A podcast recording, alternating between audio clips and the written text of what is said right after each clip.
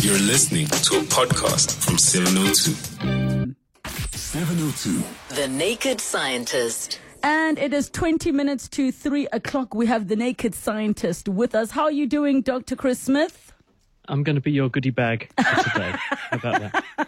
It's prize beyond price. That one. You you are a good goodie bag to have because I could literally There take you, go. anywhere and make you answer a whole lot of questions that could make my life much easier. But I want to start off with a question, and of course, all of you can send through your questions or give us a call 011 883 0702 on the WhatsApp line 072 7021 702. The question that I have for you, Doctor, is about the internal um, body parts or organs and things that have become insignificant as evolution is happening. So I'm looking at the appen- appendix, for example. Are we going to become creatures that just are born without the appendix and individuals that are born with, you know, fewer wisdom teeth uh, because they seem to not be needed as much as they were? Well, we are the product of evolution. And what evolution means is that there's variation in a population and selective pressure brought to bear by the environment in which we find ourselves either selects for certain characteristics or selects against characteristics, or in some cases, they make almost no difference and therefore they may slowly change or peter out or fizzle out. So if something is strongly advantageous, then it makes sense if people have it that it will stick around in the population. If things are strongly disadvantageous, it makes sense they actively disappear from a population, and that's generally what happens. But it's not always the case because there are some instances where something which is deleterious in one instance may actually have a secret advantage. And a really good example in the African context of this is sickle cell anemia. Because in countries where there is no malaria, obviously it's a disadvantage to carry a condition that might cause you a blood problem. But if you live in heavily malarious areas, it turns out that sickle cell anemia is a massive advantage because the malaria parasite does not grow well and will not grow in sickled hemoglobin. So you tend to find a stronger representation of that particular gene in populations that are afflicted by malaria than you would in non-malarious areas. So it's not a given that everything is useless because nature has a way of finding uses for things when you're in different contexts. So really we are the product of, of selective pressure from our environments. And as environments change, then things come and go in terms of their importance to us. So, uh, specifically when it comes to your wisdom teeth or appendix, we might not necessarily in a hundred years be without them because they might have another use. Well, the appendix is a lymphoid organ. It's part of your immune system. We don't actually know exactly what it does, but it certainly makes a contribution to how your immune system works and perhaps how your immune system recognizes friend and foe in your intestines. So the fact that it's still there after millions of years of evolution of mammals argues that it probably does have an important role to play under certain circumstances. So one wouldn't necessarily expect it to disappear overnight. We, we still do a lot of the things that people did 100 years ago, 200 years ago. So I don't think it will necessarily disappear. Wisdom teeth, well, we don't actually know why we have those or whether they're just some kind of evolutionary throwback, whether they serve some other useful purpose. Chances are they probably don't. And so people who are born without them are not at a material disadvantage. So perhaps they will slowly shuffle off this mortal coil and disappear. But it's going to take a long time. We evolve really very slowly because we are a long lived species that takes a long time to reach reproductive age. People mm. don't start having children until, you know, 20s, 30s. And as a result of that, it takes a long time for those changes to bed into a population. A fast turnover species like a mouse that's pregnant within six weeks of being born, that has the opportunity to evolve more rapidly than we do. But, but certainly given long enough, yeah, who knows what we might look like. Yes, yes. All right. Uh, we are going to the lines on 011 883 0702. We have Tulufelo in Brits. Hi, Tulu. Hi, hi, Lobakila. Hi to the doctor. Um, just a question from me, right? So yesterday I was making food, my onion, and I Sorry, realized that Tulufelo. it's you just cut for a Hello? second. Can you start from the beginning? Oh, sorry for that. So I was saying that yesterday as I was making dinner, so I took out an onion from the fridge and it hit me that, you know, that effect of being watery to the eyes had actually stopped and I realized that that's, a, that's actually a thing. So I'm wondering if doctor knows why that actually happens, that if onions have sat in the fridge for a little while, it's, they stop having that, you know, watery thing and, you know, irritating the eye thing that happens Mm. if it's like a spray. Yeah. I think there's a few things going on. One is that, that, first of all, the reasons onions make your eyes stream when you cut them when they're fresh is because there are enzymes in the onion that break down various sulfur containing compounds in the cells of the onion when you cut into the cells. So when you traumatize the onion by cutting into it, you release these enzymes that then act on these sulfur containing compounds. They then produce another chemical called uh, syn-propanethial S oxide, and it is it's a, a lacrimatory factor. In other words, it irritates the fine nerve endings on the front of the eye, the cornea, which are linked to your tear glands. It makes your eyes think it's got something in it that's irritating, and that triggers the tear reflex to flush out the irritant. It is an irritant, it's sitting on the front of your eye, and if you cry, it washes it away. Because that's the product of a chemical reaction, that's why it doesn't happen instantly. You've got to cut the onion, and then after a while of cutting the onion, then you notice your eyes streaming because it takes time for the onion tissue to break and break apart, release the enzymes, the enzymes to act on the sulfur compounds, the sulfur compounds to metabolize things into this syn-propanethial S oxide, which is what irritates your eye. And that delay is why you then start crying a bit later. But like all chemical processes, it's going to be temperature dependent. Anything that relies on an enzyme will be limited by the temperature. So if it's really cold, the enzyme won't work very fast. If it's been heated up to a high temperature, the enzyme won't work at all, which is why cooked onion doesn't do this. So by putting your onion in the fridge and having cut it before, there are a couple of possibilities. One is that by cutting into the onion, you've already released those chemicals and they've done the chemistry they're going to do. So there's much less of that left behind by the time you come to cut the onion. That's one possibility. I think more likely is that by reducing the temperature of the onion, it's a cut onion from the fridge, you've dropped all of the rates of reaction of these chemicals in the onion because it's cold, because chemical reactions go much more slowly in the cold. Therefore, although those chemical reactions can still happen, they're going to happen much more slowly. Therefore, they're going to produce much less of the irritant substance, and therefore you're going to cry less. That's my speculation. Thank you so much for that question, Tolofelo. Let's go to Stan in Fourways. Hi, Stan. Hi, good afternoon. Hi, the good doctor. Um. I've made an observation that, uh, you know, monkeys tend to eat a lot of sweet things. You know, when you have like candies or sweets, as we call them, um, ice cream, whatever is sweet, and even sweet fruit like watermelons and so on, they tend to eat that kind of stuff. So they are pretty much like, uh, you know, you and I. Now, I've been wondering as to whether they do suffer from diabetes at all and uh, also whether they do have, uh, you know, any cancers that, you know, normal, normal human beings uh, would have breast cancer, you know, lung cancer, and so on and so forth. Thank you. Thank you so much, uh, Stan, for that question. Doctor?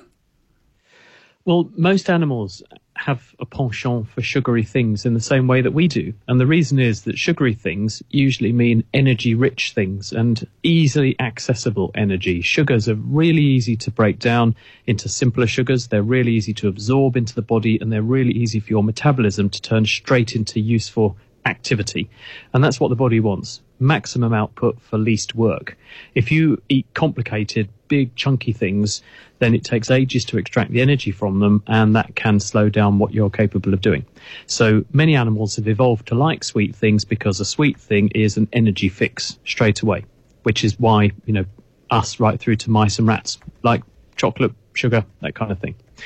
Now, in terms of the impact of that, everything in moderation applies here. If you eat a small amount of something, then as part of a mixed diet, it's all fine. But if you binge on one thing entirely, then it's going to have consequences. And sugar, if you take too much of it, is going to cause you to gain weight because sugar is very good at pushing up your blood sugar levels, and that will push up your insulin levels, which will cause you to turn it into fat. And the more fat you have on board, the higher your insulin resistance. And as you get fatter, put on more weight, your sensitivity to the signal insulin drops.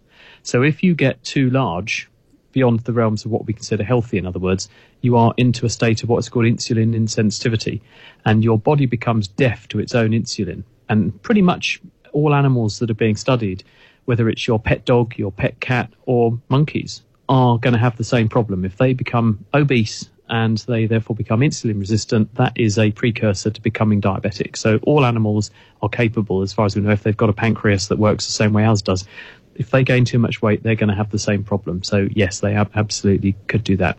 In terms of other diseases, different animals will have higher risks of succumbing to other diseases. And this is a product of where they live, what they eat, how long they tend to live for, and what sorts of things they're exposed to. So humans, we tend to get a range of diseases which are driven by the environment, what we do with our bodies, and where we live, and what, what we eat. If you are a mouse, then you tend to get a different set of diseases than diseases that a human would get that take 70 years to get for obvious reasons. So it really matters what sort of animal it is, what sort of lifespan it's likely to have, and what sort of environment it's encountering. Some animals also have other clever tricks that mean that they don't get diseases that at the rates you would expect them to.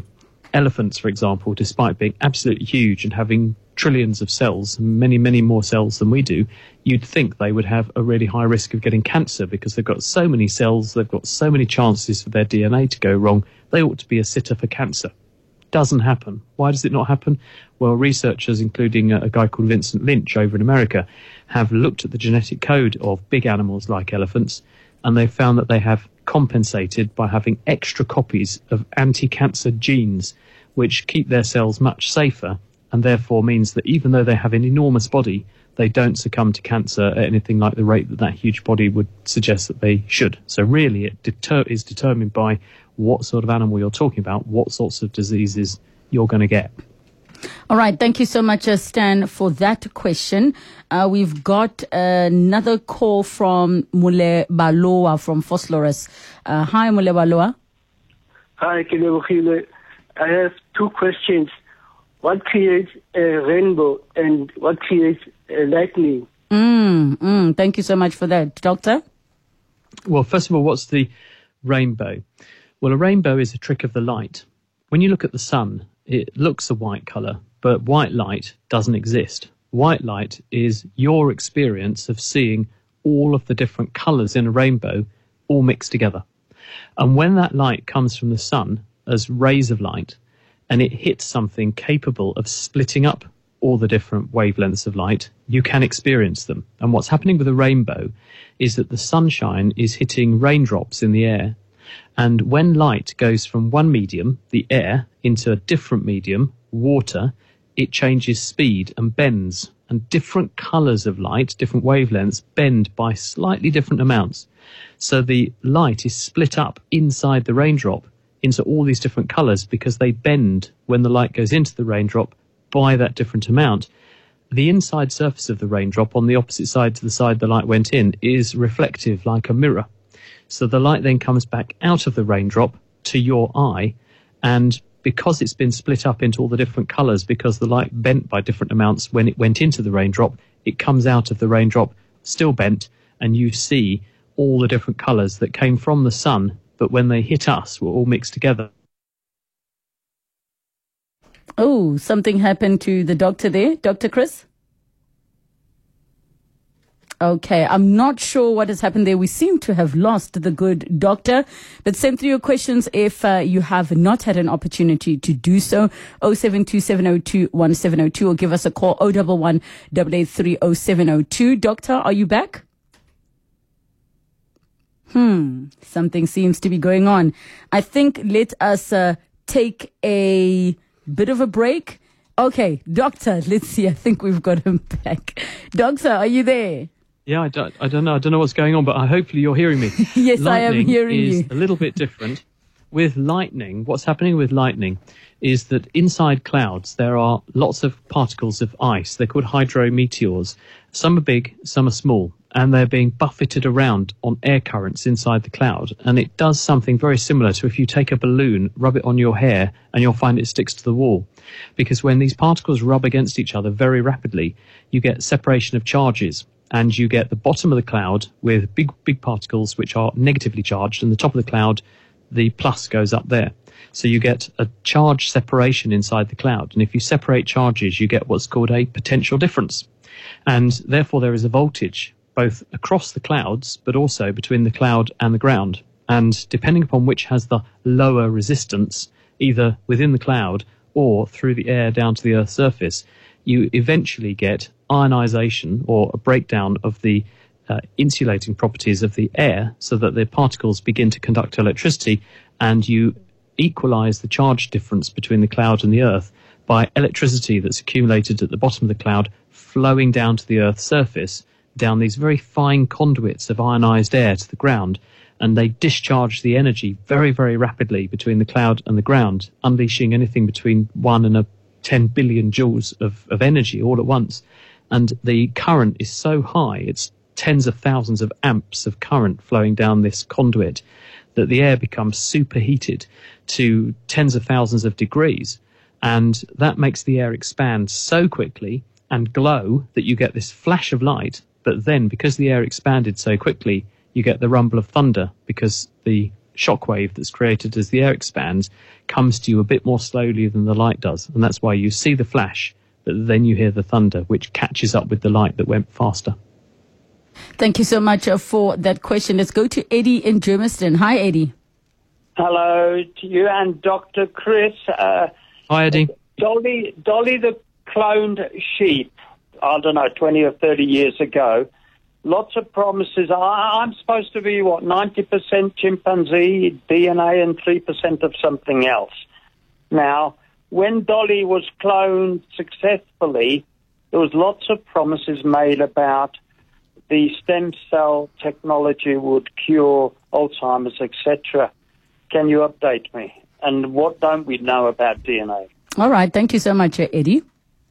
Well, Eddie, I'm very pleased to say I've actually spoken to a couple of times Sir Ian Wilmut, who was one of the scientists who cloned Dolly the sheep. The way they did that was they took the cell from the skin of an udder from a female sheep and that's why they called Dolly Dolly after Dolly Parton. And Dolly Parton said they thought it was quite funny. She said no publicity is bad publicity, allegedly. I um, love that. And, and, Ian Wilmut told me that that was the case, so I do believe it was true. But they got that skin cell, got the DNA out of it, then they went to another sheep, got the egg cell from that sheep, took the DNA out of that, and put back in the DNA, the complete DNA copy from the skin cell, and the egg chemicals booted up the DNA and made the egg start to grow as though it were a fertilized egg with a full suite of DNA, which it was because it had the, the full copy of the, the DNA that had come from the skin cell. And that led to the creation of Dolly the sheep, who was a clone, genetically identical to the donor sheep whose udder cell had been used in the process. So Dolly's genetic mum, I suppose, was was uh, an udder cell.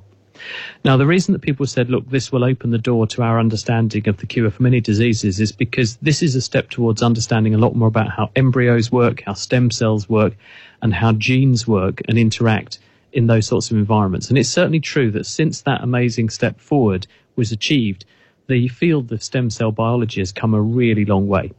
And we're now in a position where you can manipulate cells in such a way that you can start with an egg cell or an, a very early embryonic cell as the egg starts to divide and produce populations of cells, you can start with those very primitive cells that are unspecialized. And we now understand an enormous amount about how to change the environment of those cells, add chemicals and triggers and instructions to make them turn into different types of tissue. And although it's still early days, scientists are now able to turn those cells into, say, populations of nerve cells, populations of skin cells, populations of muscle cells. So we're beginning to move towards a period where we can manipulate cells to produce a population of cells that can be used to repair damaged bits of the human body. So the idea is in the future that if you've got a disease caused by a lack of a particular cell type, because many diseases do stem from a loss of cells of a certain type, you could produce new ones from your own cells by manipulating them in the ways I've been describing, and then use that knowledge and that uh, pool of cells to repair the damaged organ in yourself. A long way off at the moment, but we're certainly making huge strides towards getting there, especially in the last decade or so. And I think what you're explaining, I mean, um, it, it is quite a complex subject for the average brain to get to understand, but we are making progress is, is the important thing. Absolutely, yeah. And um, that's what science is all about. It's uh, gently, steadily working towards an ultimate goal, but knowing it's not going to happen overnight. It takes time. Yes, and a very quick question before we run out of time. I think it is a bit of a yes no uh, question for you, Doctor. The question is with all due respect for the millions who perished with COVID 19, animals in the wild get culled from time to time by diseases. While some die, some develop immunity and survive. From a scientific viewpoint, did COVID cull humans to maintain some form of population balance? Well, nature does not know what we do and don't want to do or what is and isn't right. Nature is a set of biological rules, and if you tip the balance, you will increase the chances of things happening. Human population is tipping the balance at the moment because there are 8 billion of us and we're uh, putting a lot of pressure on the planet. So you make events like the emergence of diseases like COVID more likely to happen and then you have to live with the consequences. All right. Thank you so much, Dr. Chris Smith, the Naked Scientist, and thank you to all of you for joining us and engaging on 702 Afternoons.